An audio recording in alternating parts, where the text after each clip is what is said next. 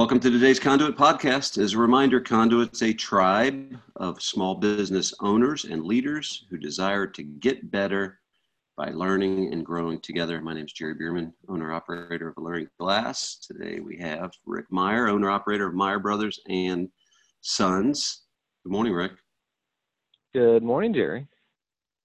So we all live in this world of um, on the job training and um, mm. man, it's hard. So, as you're as you start to think about on the job training, um, besides the hard work involved in that, what are what are some of the first few thoughts that come to mind? Well, it's it's a very um, obviously it's an integral part of of any company. I think specifically in the trades, it's it's even more of a primary source of training for um, for the employees. And so for us, it's the challenge, as you as you know, is is finding the right people that will train others, um, because it's not it's not something that um, most people are naturally good at and desire to accomplish. It sometimes feels like it takes someone who's willing to stop production, which is hard again in the trades because it's it's uh, feel like our our guys and gals are are made to they they're driven um, to produce and get things done and um, work with their hands. And so for them to pause and and decrease their efficiency in order to help train other people is is difficult but obviously essential. Yeah that's good. You know i just made a note of this um, and i you know anyway just you prompted a, a thought that like there's two parts to on the job training. One is the person that's providing the training and then the other part is the train the the trainee and the trainer i guess would be the way to say it. And so like it takes a skill it takes to to be good at it it takes skills on both ends right? Like the trainer needs to be mm-hmm. intentional and the trainee needs to be receptive and intentional as well and that's some definitely some of the tension there. I agree. Yeah, yeah. And to your point, you need to have someone who's willing um, to learn and to grow, and and sometimes younger people of this generation aren't in that position. Um, so yeah, it takes a humble heart on at both ends to to be able to really grow and and uh, learn while on the job. Yeah, while while live bullets are flying, right? So mm-hmm. it's the the the you know the one of the disturbing pieces to this is that I've got to take a new guy and his on the job training is at your customer's job site. Right? Oh, right. So, which if I told you that, um, or I told your whoever your lead is at the job site, and I and I said, hey, this is Joe's first day on the. You've got a Joe, so that's not fair. Um, this, this is this is Bob's first day on the job, or this is Sam's first day on the job, and um, or his second day on the job, and and he's going through training, and so we have a lead installer at your job site, and then we have somebody that's in training at your job site that can be disconcerting, right? Nobody wants. I want the most experienced guys at my house, and so mm-hmm. working on my house. So there's um, there's tension there, and it and it could be Bob could be a guy that has been a finished carpenter for 25 years, and, but he's new to your organization. He's new to the way you do things, and so you've got to you know you've got to do on the job training that this is the way we do it at Meyer Brothers and Sons. Yeah, and then also uh, to that point, clients. It's not really fun to, you know, client talks to a, you know, one of our guys. Hey, you know, nice to meet you. How long you been with the company? Oh, it's my first day. Oh, you know, that's exactly. always uh, always a little bit of a deflation there. But yeah, to your point, it's necessary. So how do you do it well and and um, make sure everybody's on board with what that looks like? Hmm. Yeah, yeah. What are some of the the the the successes that you've seen over the years? What are some of the characteristics of the and this you know could be finished carpenter, could be an architect in your case. What are what are some of the characteristics of somebody that is a good that provides good on the job training? Provides or receives? Well, pick one. I probably will hit both of them. Yeah. Well, so I'm. I mean, I'm rolling through the guys in my head right now, and in our field, and, and those I feel like are good trainers, and those that are not. So, for example, uh, we got one guy. Um, he's the oldest employee that we had working in the field, and um, not to play in a generational um, statistics or anything, but he's like, you know, it's not my job to babysit these young kids. I'm like, well, you're not babysitting, you're helping, you know, teach them. Like, nope, it's babysitting. And so it's just kind of a direct refusal on his part.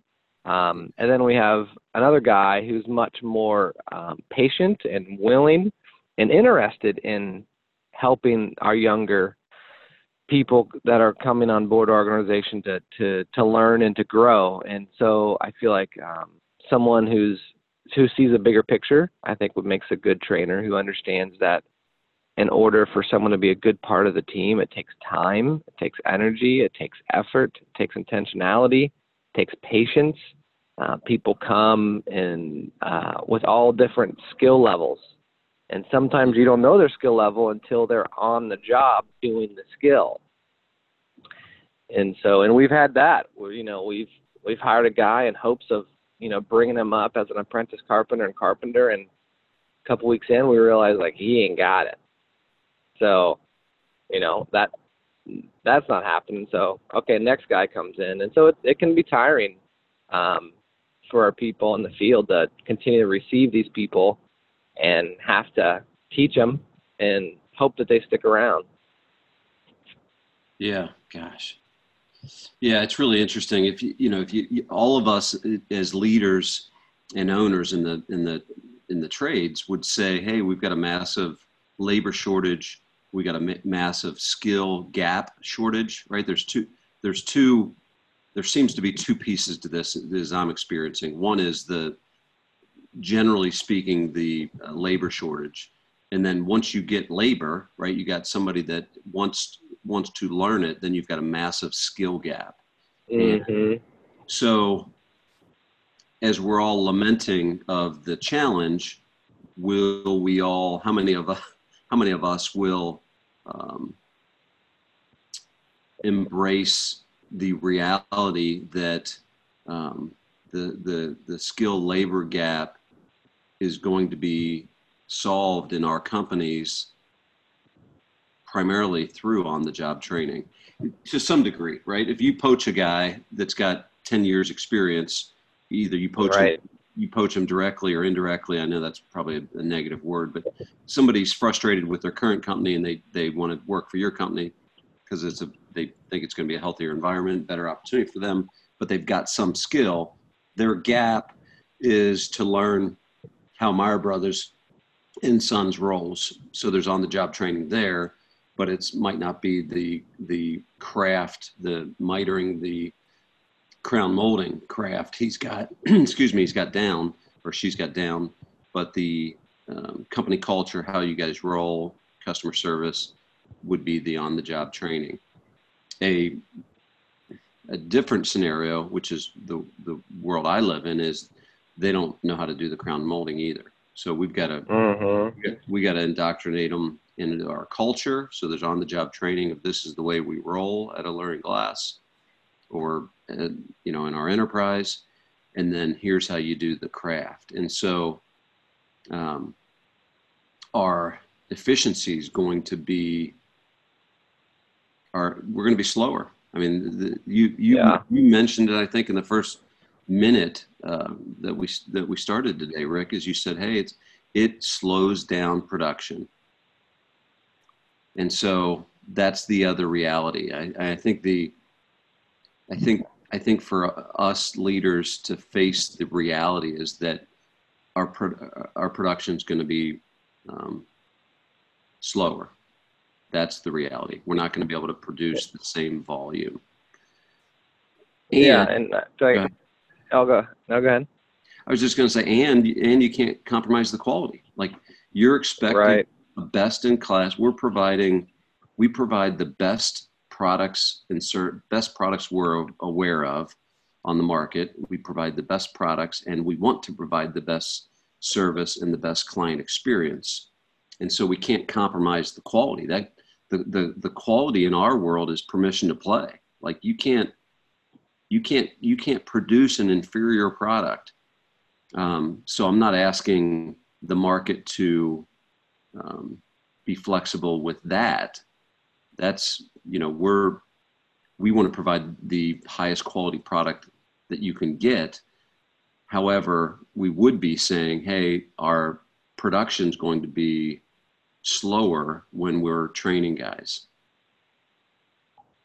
Which is h- tough because in our situation, we've given clients schedules that you know we need to mm-hmm. we need to keep. So there's a, there's a lot of challenges as we're discovering to on the job training, but there's really no. I feel like it's the best way to train up employees and to introduce them to your culture because I feel like it's not just a skill issue, it's also a cultural issue. And so, how have things been done? And then, what things do we want to perpetuate, and what things maybe do we not want to perpetuate? Mm-hmm. Would you say that think of think of think of all of our friends or acquaintances within our niche of trades? Would you say that many of the leaders or owners would say, "I just don't know how to train people. Do you think that would be a common statement? I think it would be a common belief, whether or not they would admit it um, is one thing, but I do feel like that would be a, a common belief for sure. Mm-hmm. And if you said, hey, how uncomfortable is it for you to do on the job training? Do you think the majority of them would say, I think it's very uncomfortable? very difficult. Yeah, it's tough. And yet, and of course, I've you know I've been working on this for a couple days, so um, I, I started thinking about, gosh, what what isn't on the job training? Like I, I got married, but I didn't get a degree in marriage before I got married. Yeah. Right? I had kids without an instruction manual, and so like in so many areas of our life, right? I, I took up running, I don't know, 25 years ago. Um, I took up swimming last January. Like there's so many so many other areas of, of our life. It's commonplace that to be on the job training, right? My my my relationship with my kids is changing as they're as I'm an empty nester. Praise the Lord, right? But but but I've got on the job training as it relates to my parenting now. I'm I'm coaching my kids differently now, and so in other areas it's very common and it's very accepted. We don't call it on the job training, but in essence, that's what's happening, right? Um, and yet, when we bring it into the marketplace, it's like we forget that we're doing that in every other area of our life, or we need to be doing that in every other area of our life. Yeah, which is which is a good point. Just brings up the bigger idea of of we all um, are hopefully learning and growing together, and in in a you know, and I think you brought up good points of how that even parenting looks one way when your kids are in diapers and looks a whole different way when they moved out of the house and making decisions on their own. So being able to adapt to those changing conditions, um, I think is is imperative both as on it for an individual and in the business. Yeah. And I would imagine if you are if you and I let's just talk about you and I for a second, Rick. if you and I said, if you and I said, hey, um, I want to get better, um, I want my marriage to be better, um, then there's there's intentional things that I would be doing to try to make it better, right? Uh, if I want to have a better mm-hmm. relationship with my kids, there's specific things I would be doing. Um, and so when you bring it into the marketplace and you look at your team, um, even even somebody that's got 30 years experience what training might you provide them that would make that would help make them better at their craft and or them better as a teammate and mm. Those are the again the, the, the that word intentionality um, i guess self-awareness uh, seems to be very important here um, Mm-hmm. and and intentionality seems to be obviously very important for on the job training um, and depending on um, you know if you take somebody if you take somebody to new to your staff and they don't have the craft skills yet and they don't have the company culture um, understanding yet for you to realize this is going to take a while. Mm. like this is going to be quite an investment physically mentally emotionally. This is going to be quite an investment of time and energy. And you know how this works sometimes for us is we actually train a guy. I've got this situation going on right now you train them for six months where they get pretty good and they're they're a good you know they, they've been trained in the company culture they've been trained on the skill and then there's another opportunity that presents itself and, Mhm. and they move on and so one of the things that you that i have to tell myself is well um, we we alluring the the alluring team learned um, as we were engaged with this young man and trying to be intentional um, in his development we learned some stuff that we're going to be able to utilize for the next guy right the next the, the next person that we're trying to train and i think that's that uh, expenditure of energy um, probably is one of the factors that prevents many of our friends from even considering scaling their business. Um, hmm, it's interesting. Yeah, I agree. We uh, we brought a gal into the office and uh, trained her for close to a year, and she ended up leaving. And it's it is it's tough to invest with to, end with someone, and it's hard. It's hard to pause what you're doing. I'm thinking about my own day to day, and and with her in there, and it's hard to pause and say, okay, I'm going to take additional time. I'm going to do something that I could do in half the time, and I'm going to double it by teaching you, then having you do it, and then me reviewing it. Yep. So it's it's it's not easy um, to do it, but um, if you if you have if you want any hope of replicating yourself and growing, then you have to do it. And for someone who doesn't want to grow or replicate themselves, then you know, then you don't have to do that, and you just you can be content with with the size you are. Yep. For sure. Yeah, that's a good point. Very good point. Yeah, it's it's, and I think that's one of the one of the reasons that um, that our friends, some of our friends, will say, you know what, the size of my business is perfectly fine. I don't, you know, and unless somebody gets hurt or somebody quits, um, you know, the the on the job training for many of our friends is only happens when they need to to replace right somebody. And i think i think a lot of our friends look at at scaling their business or not scaling their business predicated on the amount of time and energy it takes to train somebody. Exactly.